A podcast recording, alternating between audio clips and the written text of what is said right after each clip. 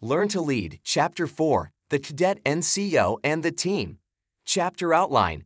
In this chapter, you will learn about Section 1 Introduction, Professionalism, Standards, Section 2 The Non Commissioned Officer, Responsibilities and the NCO, NCO Readiness, Section 3 The NCO's Leadership Toolkit, Servant Leadership, Coaching and Mentoring, Supervision and Constructive Discipline, Motivation, the NCO Officer Relationship, Section 4 Team Dynamics, the Team Environment, the Team's Life Cycle, the Lead Model, Section 5 Drill and Ceremonies.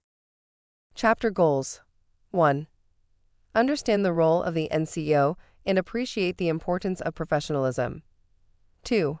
Describe leadership principles of concern to first line supervisors. 3. Develop an understanding of team dynamics. Section 1 Introduction Professionalism is not the job you do, but how you do it. When there are new recruits to train, the armed services turn to the non commissioned officer corps.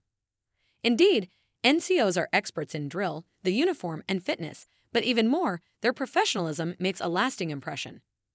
Air Force pilots know their aircraft are mission ready because they trust in the professionalism of the NCOs who maintain them.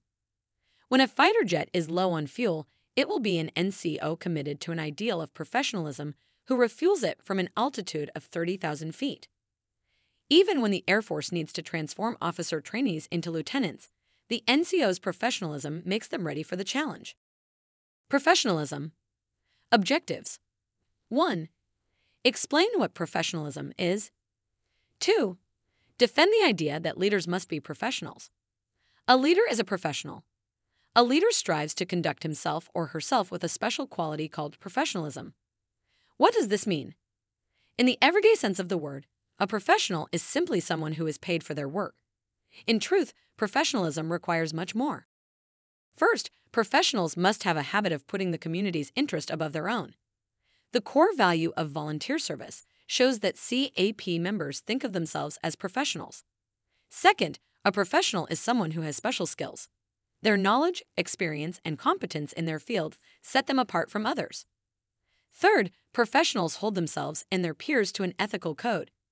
They practice their profession in a way that respects moral principles. Leaders, especially military officers and non commissioned officers, believe they meet all three criteria.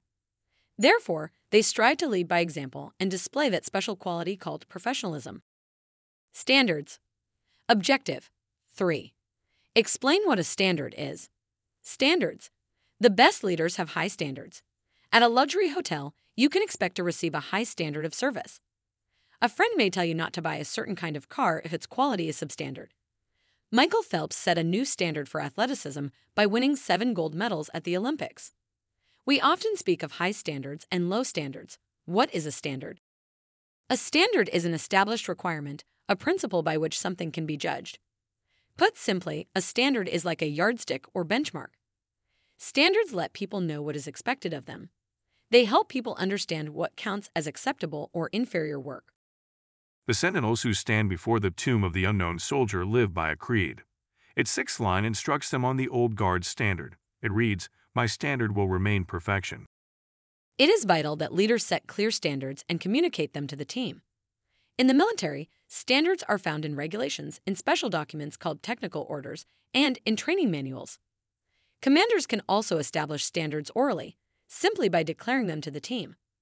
Often, teams set their own informal, unofficial standards, the unwritten rules teammates must follow to be accepted by the group.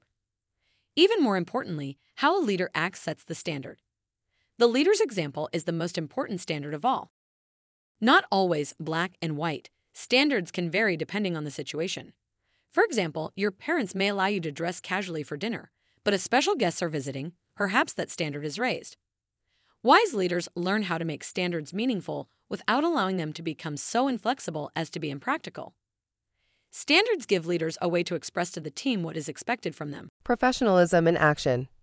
Some examples of how you can show your professionalism.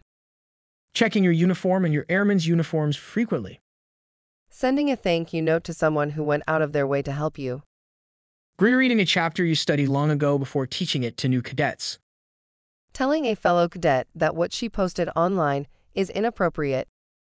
Using downtime and a bivouac to check your gear before a hike. Surfing the web for helpful tips on public speaking or some other leadership topic you're weak in. Section 2 The Non Commissioned Officer. Objectives 4. Discuss the challenge of transitioning from airman to NCO. 5. Describe seven major responsibilities of the NCO. Air Force non commissioned officers epitomize the core values. They have several duties, but if one is more important than the rest, it is this to lead by example. The challenge for the cadet NCO is to carry on this tradition. Making the switch from airman to sergeant can be difficult. It involves transitioning from one who is cared for to one who cares for others, from one who was taught to one who teaches. Further, in the military, NCOs have authority to issue lawful orders to their people. As one expert said, rank does not confer privilege or give power.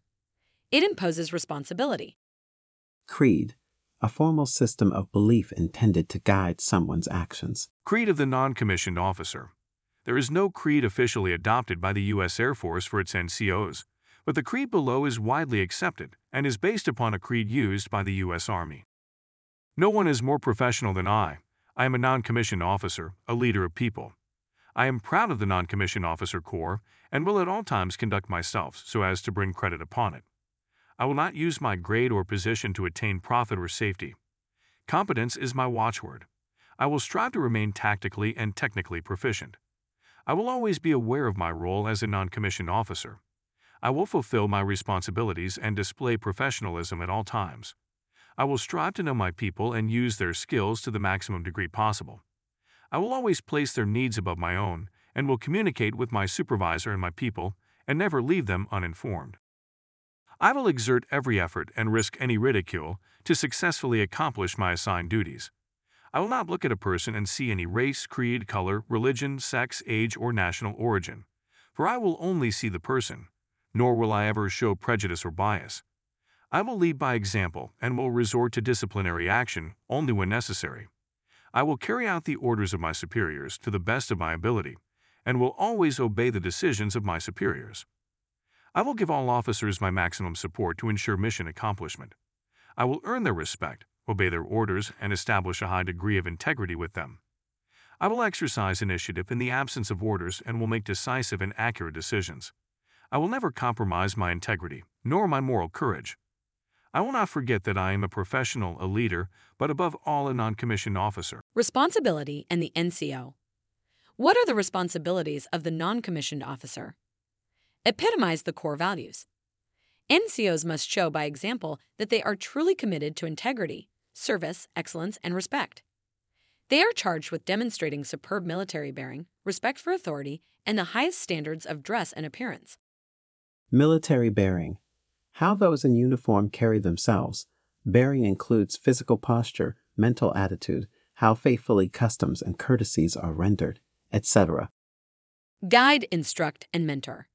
The NCO is a first line supervisor, someone who ensures the junior members of a team accomplish the mission. To do that, they generously share their experience and knowledge. Support the leader. Although NCOs are leaders by virtue of their seniority, they still have bosses of their own. NCOs back up their leaders by enthusiastically supporting, explaining, and promoting their leaders' decisions. First line supervisor, a leader who oversees entry level people, the lowest ranking member of leadership staff. Reward people. As the leader who is working closest with the troops, the NCO has a duty to recognize the hard work of people on their team. When they catch people doing things right, they praise them and point to them as role models. Correct people. Because a leader's first duty is to accomplish the mission, if an NCO sees someone going about their job in the wrong way, he or she steps in and corrects the person in a helpful way. This also means NCOs speak up when they spot a safety hazard. The NCO Corps takes their duty to protect airmen's safety very seriously. Career Counsel NCOs use their wealth of experience to help airmen through career counseling. NCOs tell airmen what opportunities are available to them in their organization, be it the Air Force or CAP. They steer their people toward activities that will help them advance and meet their personal goals. Keep learning. As a professional, the NCO is continuously trying to learn more about their specialty or career field. For cadet NCOs, this means learning more about leadership, aerospace, fitness, and character in addition to the academic subjects they are studying at school. NCO readiness, objectives. 5. Identify the Air Force's three requirements for NCO readiness. 6. Give examples of how Air Force NCO readiness standards apply to CAP cadets. How might NCOs prepare to fulfill their many responsibilities? The Air Force identifies three areas of readiness. Technical readiness. First, NCOs must be technically ready to accomplish the mission. This relates back to the Leader as Expert section in the previous chapter. The Air Force rightly insists that NCOs know the details of their job. What is the mission? How do we perform those tasks? What are the standards? How do we know if we've done a good job? What does the regulation require? These are some of the questions NCOs ask themselves to ensure they have the technical know how to lead others. Physical readiness. Second, NCOs must be physically ready to accomplish the mission. If a leader is not healthy, he or she could hinder the team instead of helping it. Because of this requirement, NCOs are traditionally the ones who lead their units in fitness training. Again, leadership by example is expected. If NCOs do not exercise regularly and meet fitness standards, who else will? Mental readiness. Third, if an NCO's mind is not totally focused on their professional duties, the mission will suffer. This requires NCOs to effectively manage their stress, as discussed in Chapter 2. Mental readiness includes having healthy attitudes towards school and home life. It means being alert for signs of drug abuse and depression, for example, talk of suicide in oneself and others. Cadet NCOs can show a commitment to mental readiness by promoting the wingman concept, see Chapter 2, and reaching out for adult help when life seems to be spinning out of control. The Chief Master Sergeant of the United States Air Force. The Chief Master Sergeant of the U.S. Air Force represents the highest enlisted level of leadership. He or she provides direction for the enlisted corps and represents their interests to the American public and to leaders in all levels of government. Specifically, the Chief serves as the personal advisor to the Air Force Chief of Staff, a four star general, and the Secretary of the Air Force, a civilian appointed by the President, on all issues regarding the welfare, readiness, morale, and proper utilization and progress of the enlisted force. Because the job calls for a leader of immense professionalism, the Chief Master Sergeant of the Air Force is deeply respected by all airmen, enlisted members, and officers alike. Section 3 The NCO's Leadership Toolkit. Servant Leadership. Objectives. 7. Define servant leadership. 8. Discuss why leaders should be servants first and leaders second. 9. Give examples of servant leadership in action. 10. Defend the idea that servant leadership is consistent with Air Force values. Leadership is not about controlling people, but serving them. This is one of the core beliefs of a leadership philosophy known as servant leadership. Simply defined, servant leadership is when the leader sees himself or herself primarily as a servant of the team. The goal of servant leadership is to enhance the growth of individuals in the organization and increase teamwork and personal involvement. The leadership theorist who first coined the term servant leadership introduced it as follows The servant leader is servant first. It begins with a natural feeling that one wants to serve, to serve first. Then a willful choice brings one to aspire to lead. That person is sharply different from one who is leader first, perhaps because of a need to fulfill an unusual power drive or to acquire material possessions. To serve or to be servile. A servant chooses to help people and is giving. Anybody can serve, so anybody can lead, even our youngest cadets. But being servile, on the other hand, means to be treated like a slave. While others enjoy a life of leisure, your work never ends. Leaders choose to serve because they realize there's nothing demeaning about being a servant. Servant Leadership and the NCO. Earlier in this chapter, we discussed the challenge of switching from airman to NCO from one who is cared for to one who cares for others. Servant leadership is an important concept for new NCOs because it can help them make that transition. It is easy for new leaders to become arrogant, to show off their rank, and delight in bossing people around. Do people who are full of themselves inspire you or turn you off? So much of what we think we know about leadership is based on old concepts of power, not on the leader's potential to help individual people and the team succeed. Servant leadership, then, is the new leader's vaccine against becoming self centered or a bully. It focuses the new leader on the needs of the team. Examples of servant leadership. For example, an NCO informed by the idea of servant leadership will not use his or her rank to take a position first in line to eat, but rather will eat only after the team has been fed. The airmen come first. When conducting a uniform inspection, the servant leader's goal will be to help each individual meet CAP's high standards, not try to intimidate the airmen or play gotcha. Servant leadership is not about a personal quest for power, prestige, or material rewards. The history of Christianity gives us a famous example of servant leadership that aspiring leaders from all backgrounds can appreciate. In the Bible, Jesus tells the apostles, You know that among the Gentiles, those whom they recognize as their rulers lord it over them, and their great ones are tyrants over them. But it is not so among you, the apostles. But whoever wishes to become great among you must be your servant, and whoever wishes to be first among you must be slave of all. Servant leadership in the military. In an organization that has a top down hierarchy, like the military with its formal chain of command, is it possible for rank to be emphasized too much? The I order you to approach is easy to take when a leader literally has the power to imprison those who disobey. Pulling rank is often seen as a lazy, immature, and counterproductive way to lead. Proponents of servant leadership would advise military officers and NCOs to see themselves as servants first and authoritarian commanders last.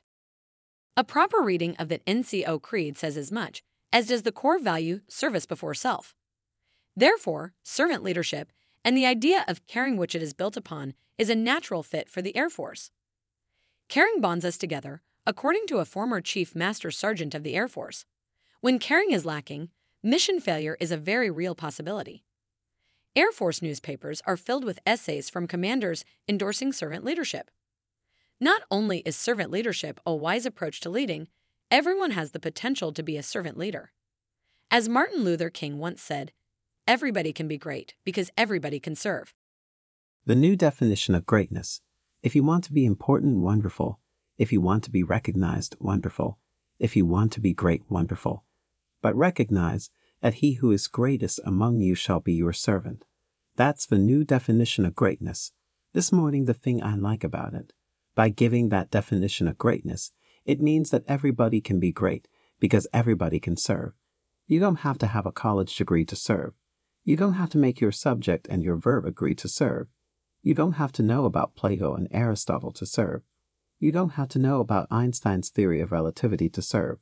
You don't have to know about the second theory of thermodynamics in physics to serve. You only need a heart full of grace, a soul generated by love. You can be that servant the Reverend Dr. Martin Luther King Jr. The leader, the worker, and the bystander. Picture a country road leading through a wilderness to a river. A dozen soldiers are trying to build a bridge, but there are not enough men for such a challenging task. It's 1776 and the Revolutionary War is underway. Now comes on a beautiful stallion an impressive, serious looking man. There is something powerful about the way he carries himself. He commands respect. You don't have enough men for the job, do you? Ask the man on horseback. No, we don't, answers the lieutenant in charge of the work detail. The men will need a lot more help if we are to finish the bridge on time. I see, replies the man on horseback. Well, why aren't you helping them? You are just standing back and watching them work. That, sir, is because I am an officer, snaps the lieutenant. I lead, I don't do. Indeed, the man on horseback then dismounts, tosses aside his hat, and rolls up his sleeves. He labors with the men under the hot sun for several hours until at last, drenched in sweat, he proclaims the job done. Lieutenant, says the man as he mounts his horse and prepares to depart, the next time you have too much work and not enough men, the next time you are too important or high ranking or proud to work, send for the commander in chief and I will come again. It was General Washington. Coaching and mentoring. Objectives 11. Define coaching. 12. Explain how coaching relates to servant leadership. 13. Discuss the elements of successful coaching. 14. Give examples of some techniques to use during coaching's dialogue phase. In Chapter 2, we discussed mentoring, how your mentor can help you, and how, as an aspiring leader, you need to become mentor ready. The next step is to consider mentoring or coaching, as we'll call it in this chapter, from the perspective of the leader. Coaching defined. In leadership, Coaching is the process through which leaders try to solve performance problems and develop their people. Coaching is a person to person experience, a relationship between an experienced person, the leader or coach, and an inexperienced person, the follower or coachee. Experts in the field of coaching borrow principles of servant leadership by teaching that coaching requires a bond of trust. If it's not positive and helpful, it's not coaching. Coaching is all about providing someone with guidance and support because a good coach is a servant. The need for coaching. When does someone require coaching? Anytime a leader identifies a need to help someone reach a higher level of effectiveness. Perhaps an airman is having trouble executing an about face. Or a basketball player cannot let go of a feeling that she was fouled and now her anger is getting the best of her. When someone struggles to reach a new level of excellence, that might mean it's time for coaching. Elements of successful coaching. What does successful coaching look like? There are four key elements dialogue. Coaching is marked by dialogue, a two way conversation between the coach and the trainee. The coach talks with and listens to the coachee to try to understand what is blocking that person from succeeding. Once again, the principles of active listening discussed in Chapter 2 come into play. Empowerment. One assumption about coaching is that people learn more when they figure things out for themselves. Empowerment occurs when the person who has all the answers resists the urge to jump in and fix someone's problem for them. Instead, the coach chooses to help that person discover the solution on their own. As the old saying goes, give a person a fish and they eat for a day. Teach them how to fish, and they feed themselves for a lifetime. Action The dialogue between coach and coachee must produce something. Talk is meaningless unless followed by action. The coach's goal is to get the trainee to act, to try to do something differently, and thereby solve the problem. Improvement Ultimately, the goal of coaching is to help the coachee reach a higher level of effectiveness. Coaching is successful if there is some sign of improvement or progress. If a cadet reduces the number of gigs from 8 to 1 on their uniform inspection, the coaching worked. If the cyclist's top speed declines by 5 miles per hour, the coaching failed. Facta non verba. It's Latin for deeds, not words. Coaching is successful if there is some sign of improvement. Talk is cheap. At the end of the day, the trainee has to perform. General Patton understood this when he said, I'm a soldier. I fight where I'm told, and I win where I fight. Techniques of successful coaching. How do leaders go about coaching someone?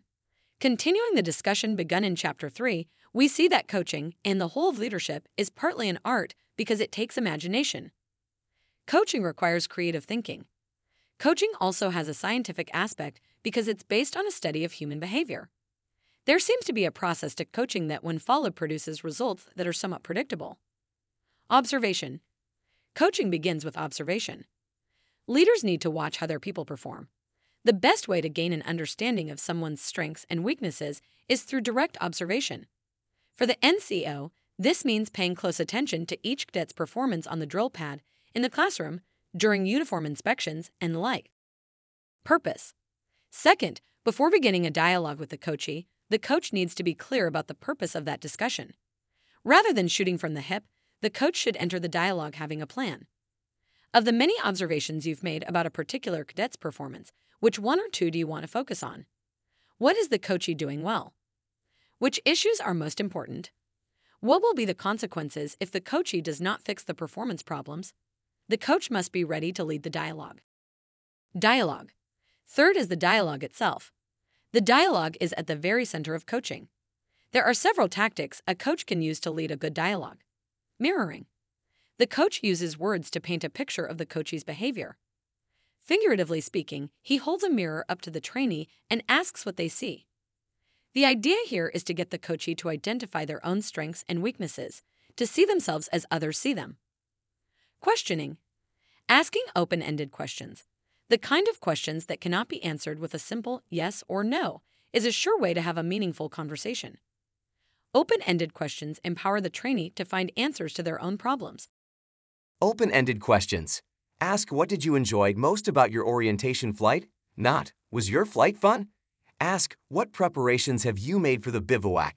Not, are you ready? Active listening. The coach listens intently to what the trainee says and does not say.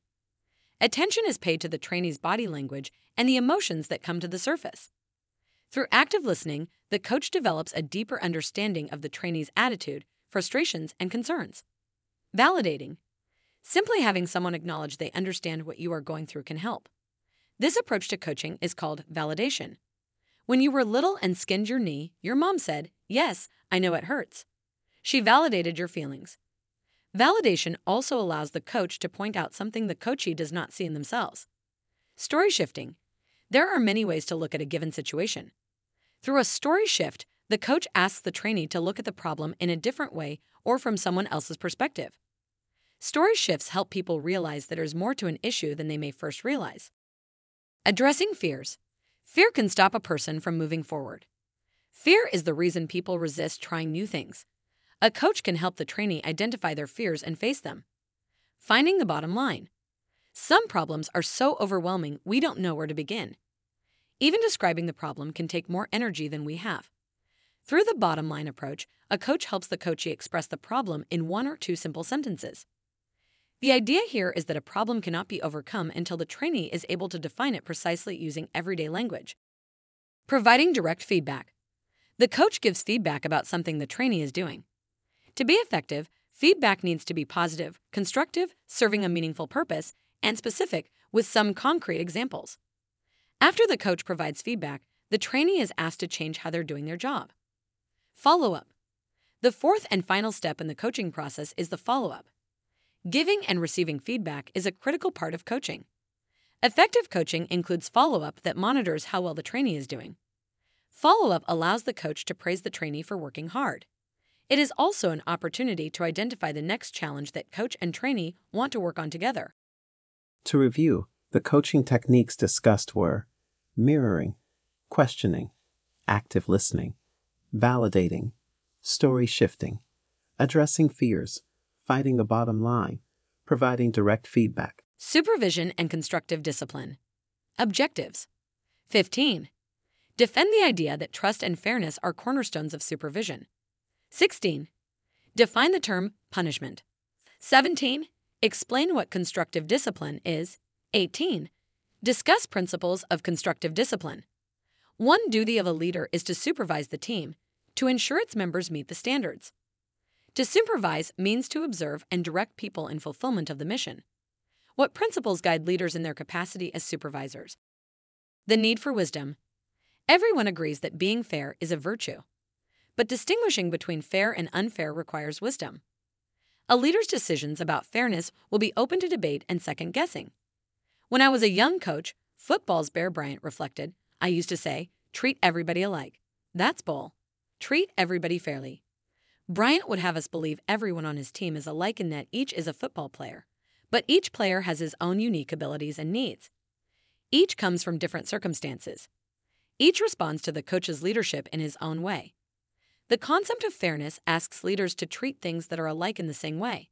However, knowing which things are alike and which are unalike is a judgment call requiring wisdom. The trusting and fair supervisor. Trust. Trust is a cornerstone of supervision. It would be impossible for a leader to unblinkingly supervise every team member all day long. You must trust and believe in people, wrote playwright Anton Chekhov, or life becomes impossible. After all, a supervisor is a servant leader not a police officer waiting to catch a thug doing something illegal. Fairness. Likewise, fairness is a second cornerstone of supervision. Fairness means following an impartial set of rules and applying them equally to everyone. Fairness means not playing favorites. When team members believe they are being treated unfairly, they will be less willing to cooperate with their leaders. It is particularly challenging for a cadet NCO to lead fairly because among their subordinates might be their brother, sister, or best friend. Cadet NCOs have to work extra hard to avoid even the appearance of treating fellow cadets unfairly. The need for wisdom. Everyone agrees that being fair is a virtue, but distinguishing between fair and unfair requires wisdom. A leader's decisions about fairness will be open to debate and second guessing. When I was a young coach, football's Bear Bryant reflected, I used to say, treat everybody alike. That's bull. Treat everybody fairly. Bryant would have us believe everyone on his team is alike in that each is a football player, but each player has his own unique abilities and needs. Each comes from different circumstances. Each responds to the coach's leadership in his own way. The concept of fairness asks leaders to treat things that are alike in the same way. However, knowing which things are alike and which are unalike is a judgment call requiring wisdom. The constructive disciplinarian. In our culture, many confuse discipline with punishment. Recall that in Chapter 1, we showed how the word discipline can be traced to the word disciple, which is a person who follows the instructions of their teacher. In contrast, punishment is a negative consequence. Given the choice between punishment and being left alone, you'll choose to be left alone and skip the punishment. Therefore, punishment teaches someone only what behaviors to avoid. It does not teach someone what they actually should be doing. Constructive discipline is a learning process that provides an opportunity for positive growth. Leaders apply constructive discipline when followers are able but unwilling to meet the leader's standards. The goal is not necessarily to punish someone, but get them back on course so they meet the standards. Discipline then can be positive. How do leaders apply constructive discipline? Know that ability differs from willingness. An airman walks past the squadron commander while outdoors without saluting. Is that failure a result of the airman not knowing the standard? Or does the failure suggest the airman is unwilling to show respect for the officer? Before beginning to apply constructive discipline, the leader first needs to verify the facts. There are many reasons for people to fall short of a standard. Perhaps they are confused and need extra training. Maybe their trainer did not do a good job explaining the subject. Once again, the leader would do well to remember that trust and fairness are at the heart of being a good supervisor. Praise in public, correct in private. This is one of the fundamental laws of leadership. Most of us are pleased to receive praise in front of our peers, but who enjoys being reprimanded before an audience? A public dressing down is more apt to breed resentment than improvement. Sincere appreciation for a job well done is an easy, cheap, and amazingly effective form of motivation. Public praise also reinforces good behavior. It fosters a healthy sense of competition. When you are praised for doing a good job, your teammates will want to do likewise. Praise in public. Most people like being recognized for their hard work. A handshake and congratulations given in front of the whole team goes a long way, especially in a volunteer organization like CAP. Choose the right time. Some leaders are like the ostrich. They stick their heads in the sand and hope problems go away. The longer a leader waits to use constructive discipline, the worse the problem becomes. Constructive discipline must take place when the problem behavior is still fresh in the follower's and the leader's mind. Would you feel helped by a leader who delayed telling you that you were doing something wrong? Would you respect a leader who stored up your shortcomings and fired them at you weeks or months after they happened? If leaders step in to correct people right away, they can calmly deal with one problem at a time before the situation gets out of control. Control emotions. When disciplining a subordinate, a leader stays calm. When angry, count to 10 before you speak, advises Thomas Jefferson. If very angry, a 100. But when a capable follower chooses not to respect the team's rules and standards, it is appropriate for a leader to change their demeanor, their outward attitude. The experts say it is time to raise the emotional content to a moderate level. What does that mean? The smile disappears from the leader's face. Their tone of voice signals that their message is important. The leader stands up straight and looks the person in the eye. The leader might let what they've said sink in with a few moments of silence. It's a time to be serious. On the other hand, constructive discipline does not involve shouting or getting angry. The leader never loses control. No attempt is made to frighten, intimidate, or humiliate the other person. Emotions show people what we are feeling. Going from an everyday attitude to a no nonsense stance signals a change in the leader's attitude. That change also teaches followers that they need to make some changes as well. Focus on performance. Leaders are not bullies. To keep constructive discipline positive, leaders focus on performance. They don't attack their people personally. For example, a leader may say, Your repeated failure to get a haircut is unacceptable. Work debts and we are to wear the uniform properly. But a leader would not say, I hate you because you're a long haired scrub. For criticism to be constructive, it must be specific, precise. It is no time for generalities. Effective supervisors focus on performance. They criticize bad behavior in inanimate objects, not the offending individual. How to make a disciplined sandwich. Imagine constructing your performance feedback the way you would a grilled cheese sandwich. Your sandwich has a bottom slice of bread, cheese, and bread again. Your message should be positive feedback, constructive criticism, positive feedback. An example Cadet Curry, you've been doing a great job with your uniform. I can tell you're proud to wear it. Your appearance brings credit to our squadron. But I'm concerned about your frequent swearing. That doesn't bring credit to our team. We've talked about this before, and you told me you know that's not acceptable. If you're to remain an element leader, we absolutely need you to lead by example. No more swearing. Is that understood? Good. Now keep working hard. You've got tons of potential, and I want you to succeed. Motivation. Objectives. 19. Define motivation. 20. Explain why leaders must understand what motivates their people. 21. Distinguish between intrinsic and extrinsic rewards. 22. Defend the idea that the key to motivation is to communicate a shared purpose. 23. Defend the idea that leading volunteers is more challenging than leading paid employees. Why did you join CAP? Why have you remained a cadet? Why are you reading this book when you could be spending your time doing something else? Motivation is the reason for an action. Motivation is that which gives purpose and direction to a behavior. In short, motivation is your why. A person's why, their motivation, is their strong reason for desiring something. It is not the thing they desire, but the inspiration for it. For example, a cadet may desire a pilot's license. Why? The sheer thrill of flying may be their motivation. Another cadet may desire to become a lawyer. Why? Perhaps the cadet knows most lawyers are paid well and money is their motivation. Talent is different from motivation. Someone may have enormous potential for success, but if they aren't motivated, they won't perform well. In contrast, someone who is motivated to do something is apt to stick with that task, even when it becomes difficult. Leaders are concerned with motivation because it is what answers the question why should I pursue this goal? Leaders who understand what motivates their people are apt to get them to fulfill the team's goals. Sources of motivation. What motivates people? The list never stops money, power, peer pressure, revenge, honors, fame, fear, competition, a sense of belonging, a desire to make a difference, prestige, hunger, a tough challenge, pride, personal achievement, status. This is a list that never ends.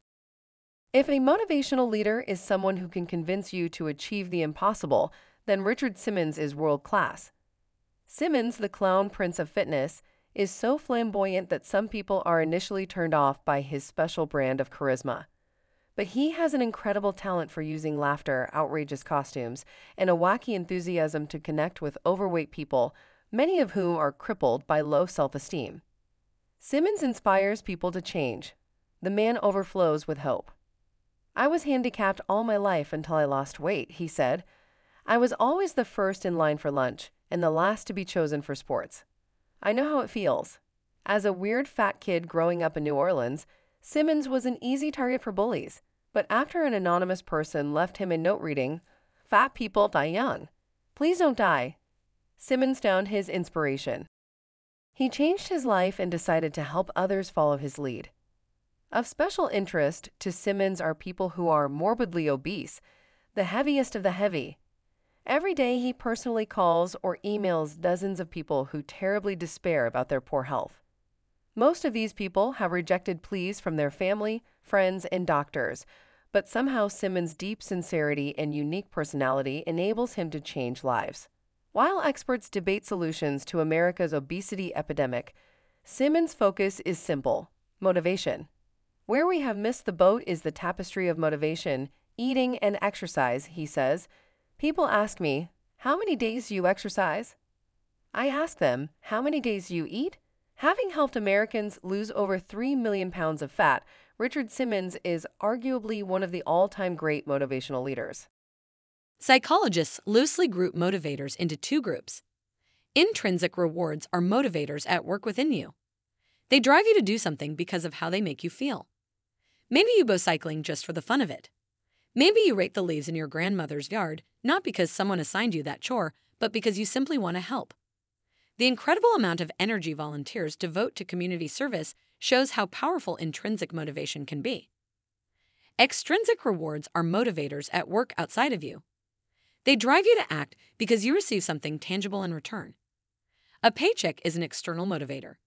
An employee works hard and at the end of the week is rewarded with money. From the leader's perspective, one shortcoming of extrinsic rewards is they can focus followers on the rewards, the money, the job title, the trophy, and not on the mission. Stop providing the reward, and the follower may stop work on the mission. Toolkit for motivating volunteers. Some tools for intrinsic motivation. Allow the cadet to make a difference. Build esprit de corps. Help the cadet achieve a personal goal, such as an academy appointment. Some tools for extrinsic motivation. Publicly praise the cadet. Award the cadet a certificate, trophy, or ribbon. Promote the cadet. Assign a cadet to a prestigious staff position. Shared purpose. The key to motivation is to communicate a strong sense of shared purpose. Leaders can motivate people by linking the team's mission with each individual's long term goals. The most effective leaders try to motivate by gaining agreement, by appealing to shared values, by appealing to the followers' sense of what is right and what needs to be done. Leadership in a volunteer organization. Nowhere is the need to motivate by appealing to shared values more apparent than in a volunteer organization like CAP. Volunteers help perform the mission simply because they want to. They find something worthwhile, some intrinsic reward in their volunteer work. If volunteers are unhappy, if they do not see how their personal goals align with the volunteer organization's goals, they can vote with their feet and leave the organization.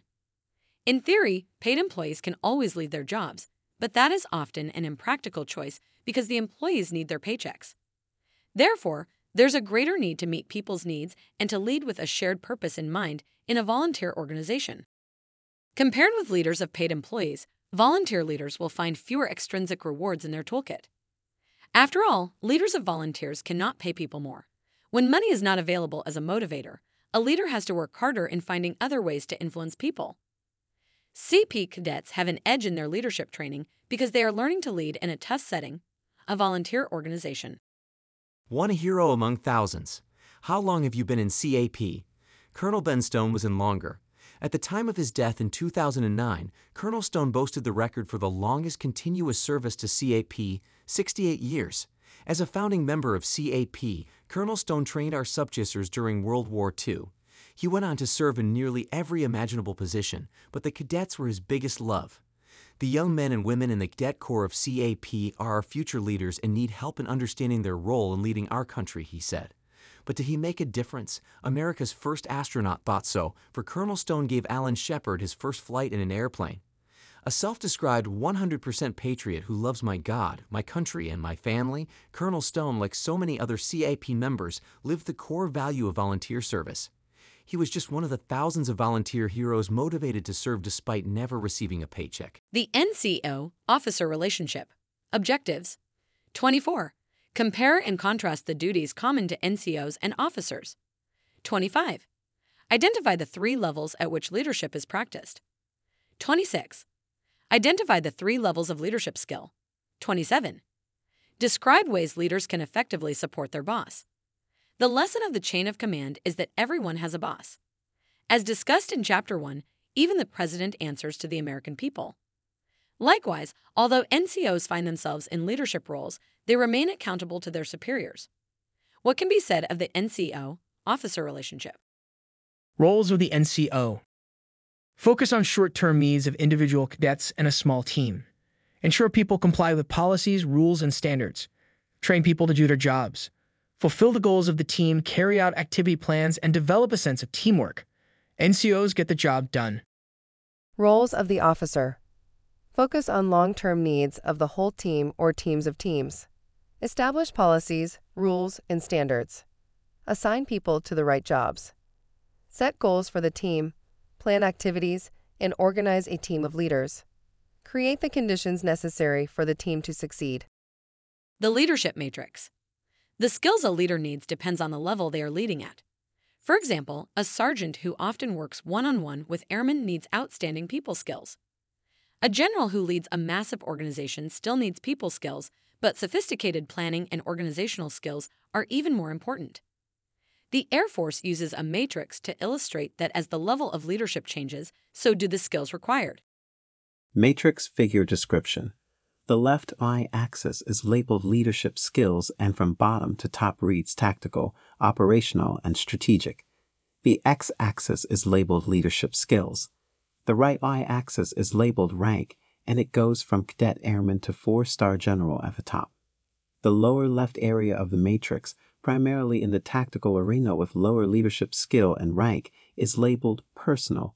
The top right of the matrix, primarily in the strategic arena with higher leadership skill and rank, is labeled institutional.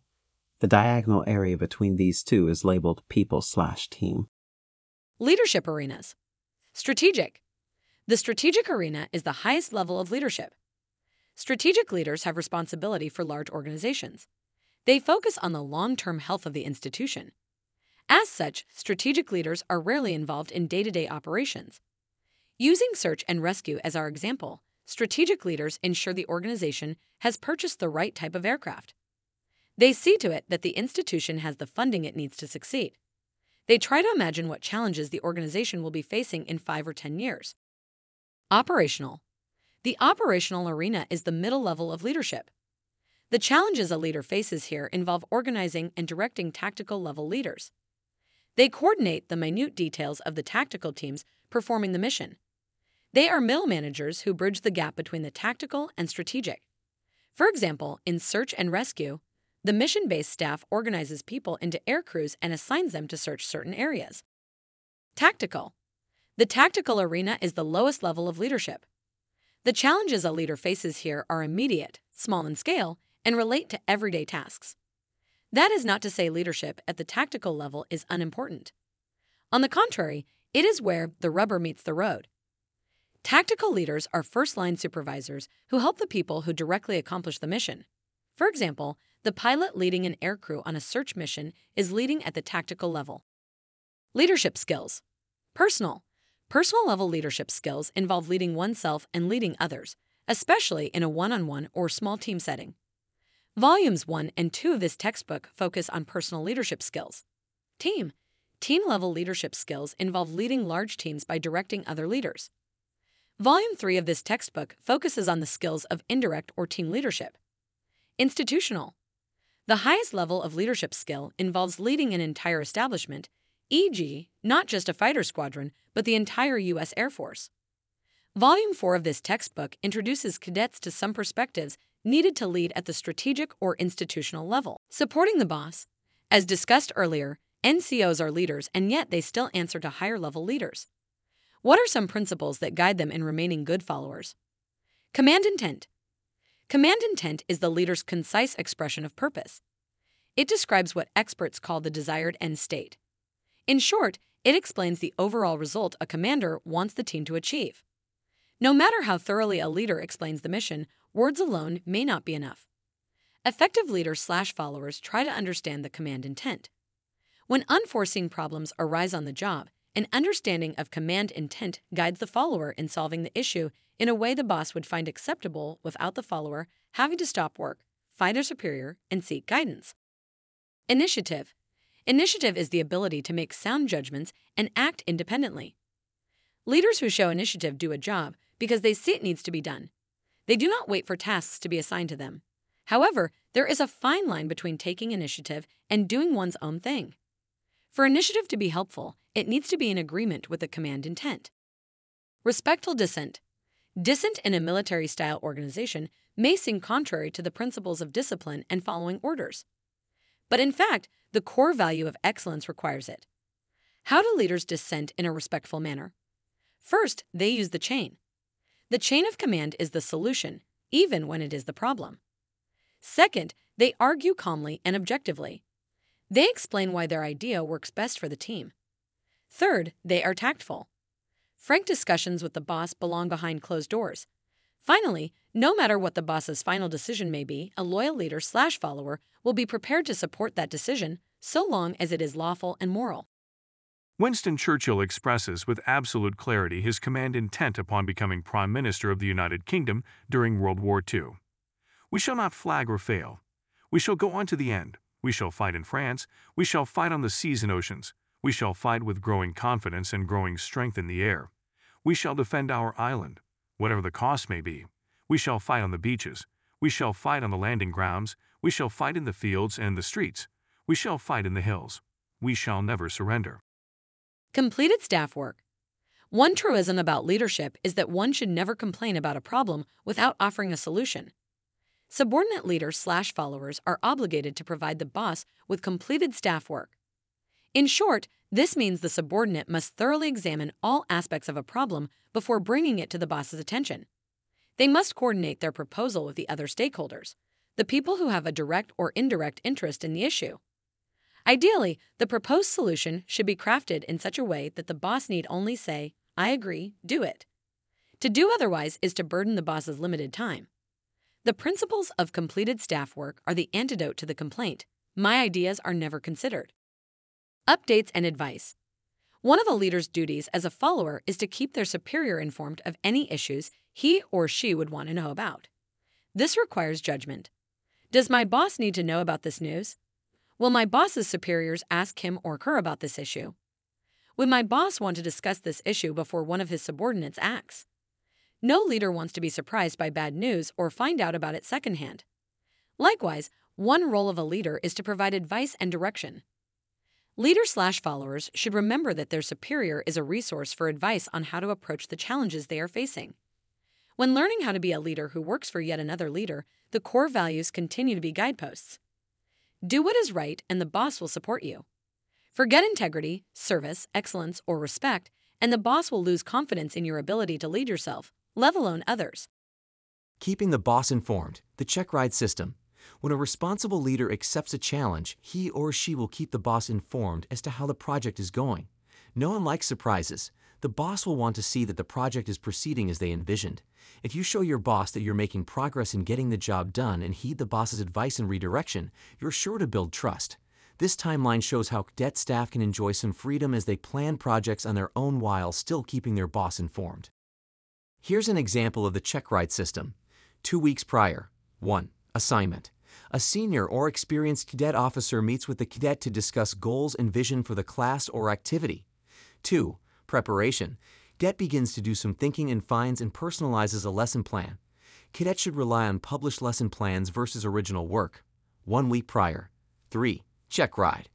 Cadet presents their ideas in depth to the cadet officer or senior who provides mentoring and quality control. D-Day. 4. Execution. Cadet leads the activity or class. One week afterward. 5. Feedback. Cadet seeks their supervisor's help. They work together to identify ways the cadet can improve next time. Section 4 Team Dynamics. Objectives 28. Describe the seven needs of a team. 29. Discuss common pitfalls that teams are susceptible to. 30. Describe the four stages in Tuckman's model of team dynamics.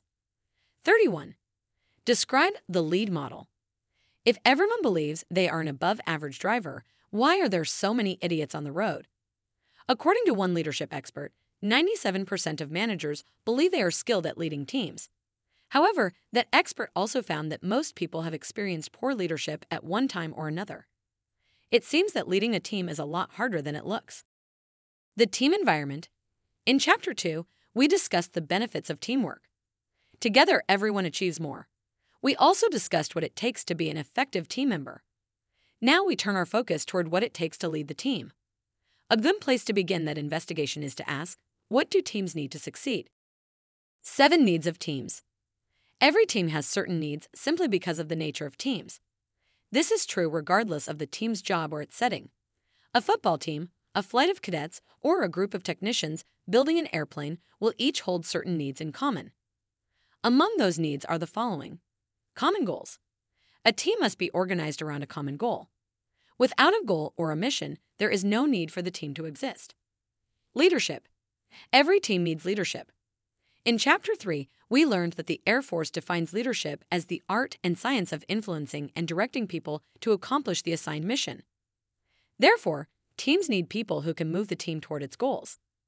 Leadership can come from formal, official, Leaders, like squadron commanders, or informal, unofficial leaders, such as ordinary team members who have good ideas. Involvement of all members. The main idea of teamwork is to harness each individual's strengths. Therefore, if even one member holds back their energy and talents, the team suffers. Good morale. Membership on a team is supposed to be a positive experience for all involved. Therefore, team leaders are concerned with morale the level of confidence, enthusiasm, and discipline of a person or group at a particular time. When the team succeeds and morale is high, the team develops a special quality called esprit de corps. Simply put, esprit de corps is a sense of team pride, fellowship, and loyalty. Esprit is possible only when the team is effective in accomplishing its mission. Cadet morale. Leaders monitor the team's morale.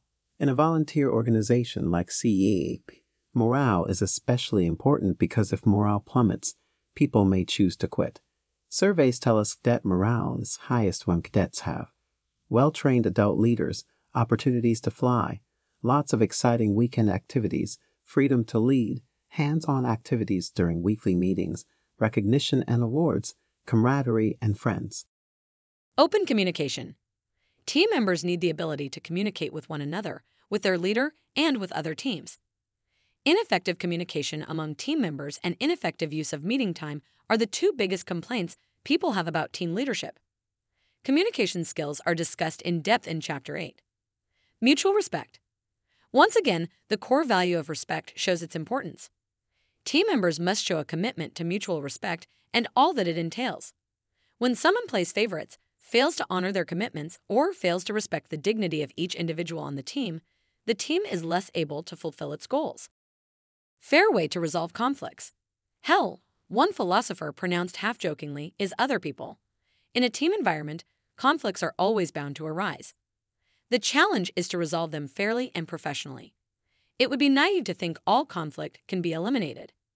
Because conflict is never pleasant, it's no surprise that many leaders try to avoid it, sometimes at all costs.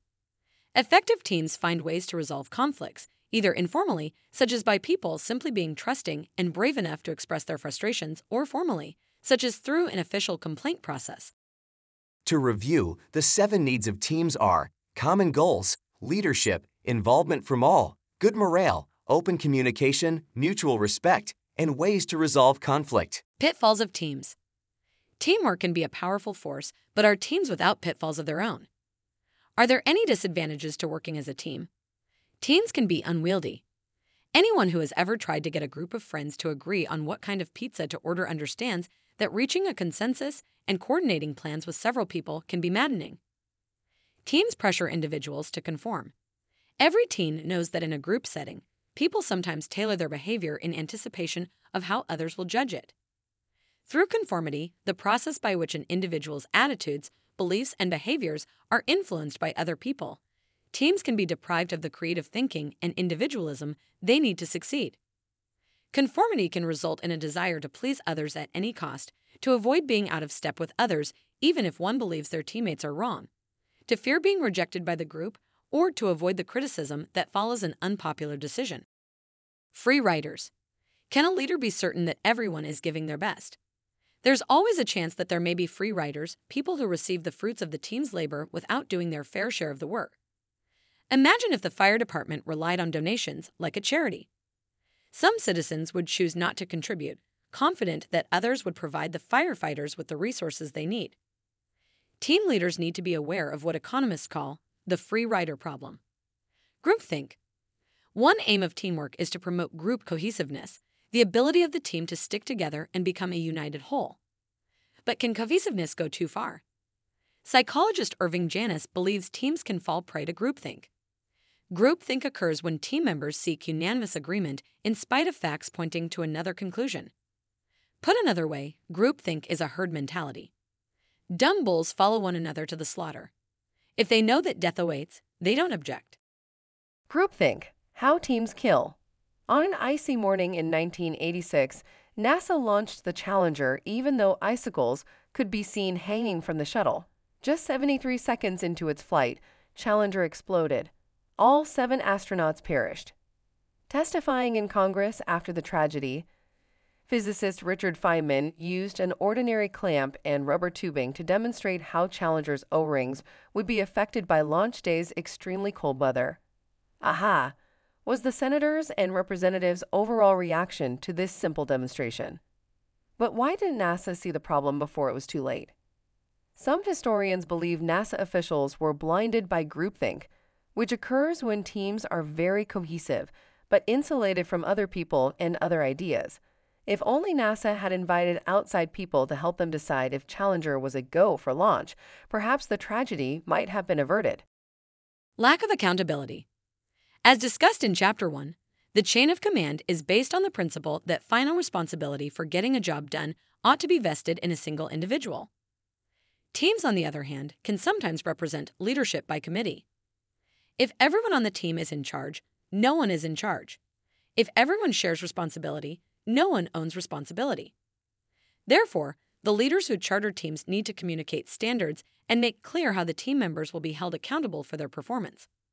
In leading in a team environment, the leader's challenge is to exploit the team's capabilities. He or she needs to promote teamwork to get the most from its members.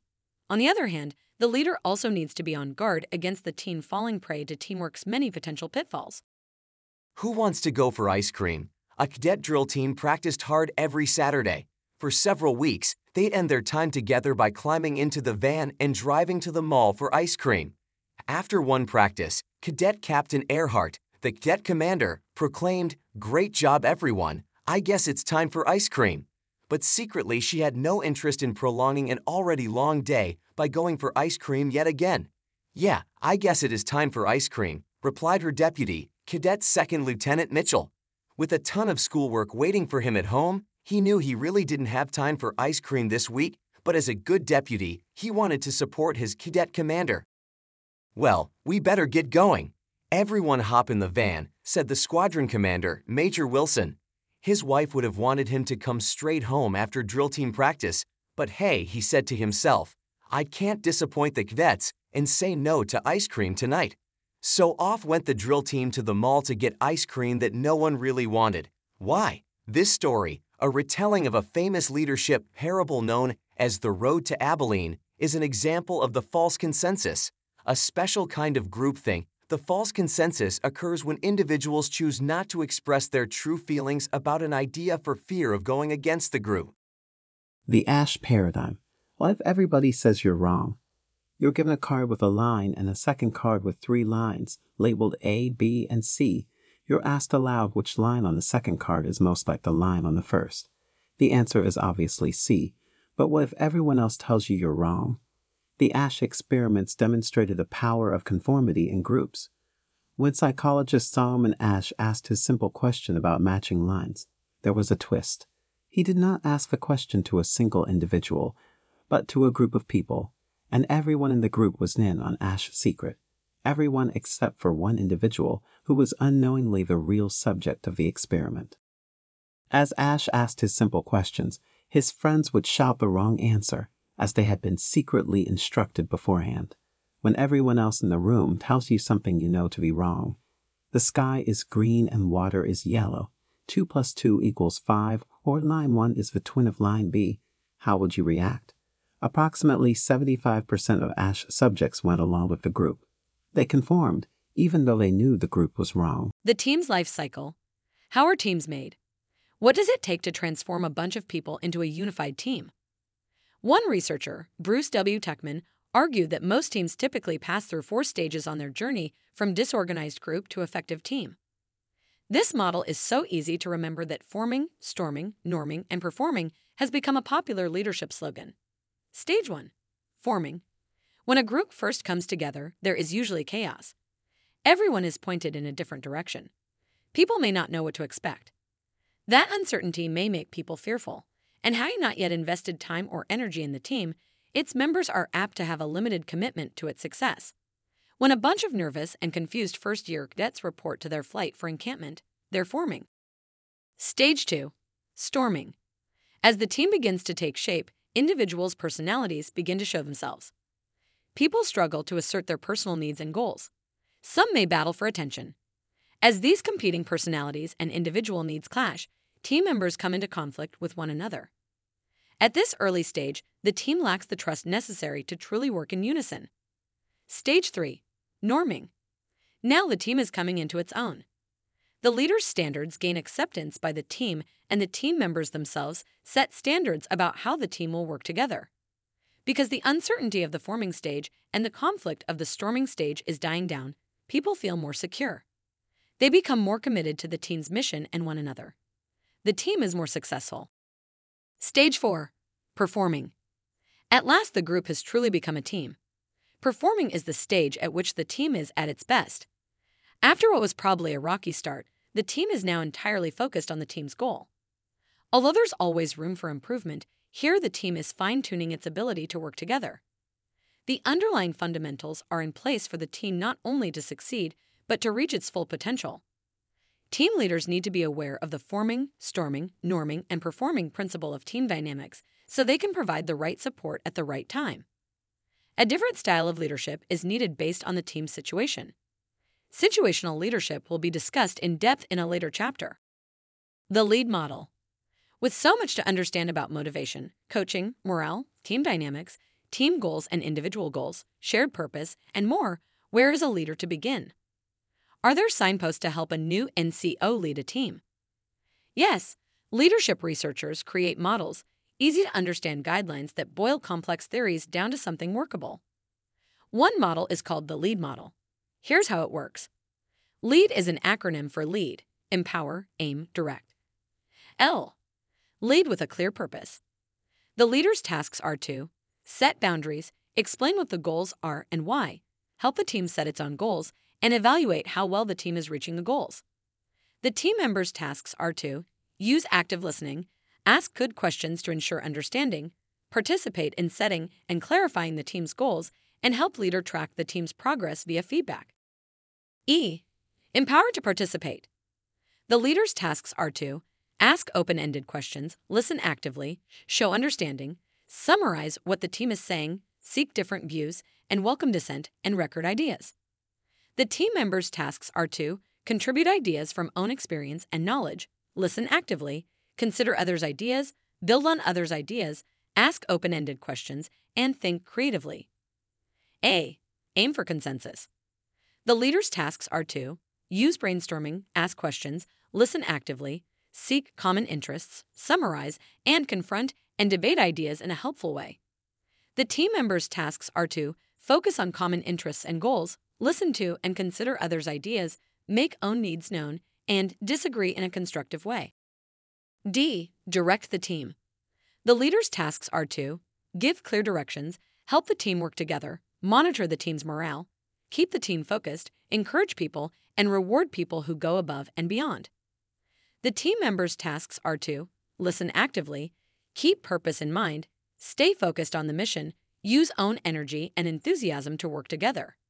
When new NCOs are beginning to lead the team, they should remember lead, lead, empower, aim, direct. It's an easy way to keep the basic principles of team leadership in mind. By following the lead model, the leader will meet all seven of needs of a team that were identified earlier. Final analysis. In conclusion, the challenge before a new NCO is to transition from a follower to a leader, from a simple team member to one who can influence and unite the whole team. Perhaps the key to successfully making that transition lies in a commitment to that special quality called professionalism. Further, leading a team requires a basic understanding of coaching, constructive discipline, team dynamics, and more. This chapter only scratched the surface. With so much to learn and absorb, once again, we are left with more questions about leadership than we have answers. Regardless, having deepened your perspective on leadership, you are now one step closer to your goal of becoming an effective leader. Section 5 Drill and Ceremonies Training. As part of your study of this chapter, you will be tested on your ability to lead an element in drill and ceremonies. Ask an experienced cadet to help you develop your command voice and practice calling commands on the correct foot. For details, see the CAP drill and ceremonies pamphlet available at gocivilairpatrol.com/drill. From the CAP drill and ceremonies pamphlet, Chapter 2. The two main types of commands, the preparatory command and the command of execution. Characteristics of an effective command voice. From the CAP drill and ceremonies pamphlet, Chapter 3. Command the element to fall in. Command of the element to dress right and check its alignment. Command of the element to perform facing movements. Command the element to perform flanks and march to the rear. From the CAP Drill and Ceremonies pamphlet, Chapter 5 Manual of the Guidon to include Order Guidon, Carry Guidon, Rests, Salute at the Order, and Present Guidon. From the CAP Drill and Ceremonies pamphlet, Chapter 2 The two main types of commands, the preparatory command and the command of execution. Characteristics of an effective command voice. From the CAP Drill and Ceremonies pamphlet, Chapter 3 Command the element to fall in. Command the element to dress right and check its alignment. Command the element to perform facing movements. Command the element to perform flanks and march to the rear. From the CAP Drill and Ceremonies pamphlet, Chapter 5 Manual of the Guidon to include Order Guidon, Carry Guidon, Rests, Salute at the Order, and Present Guidon.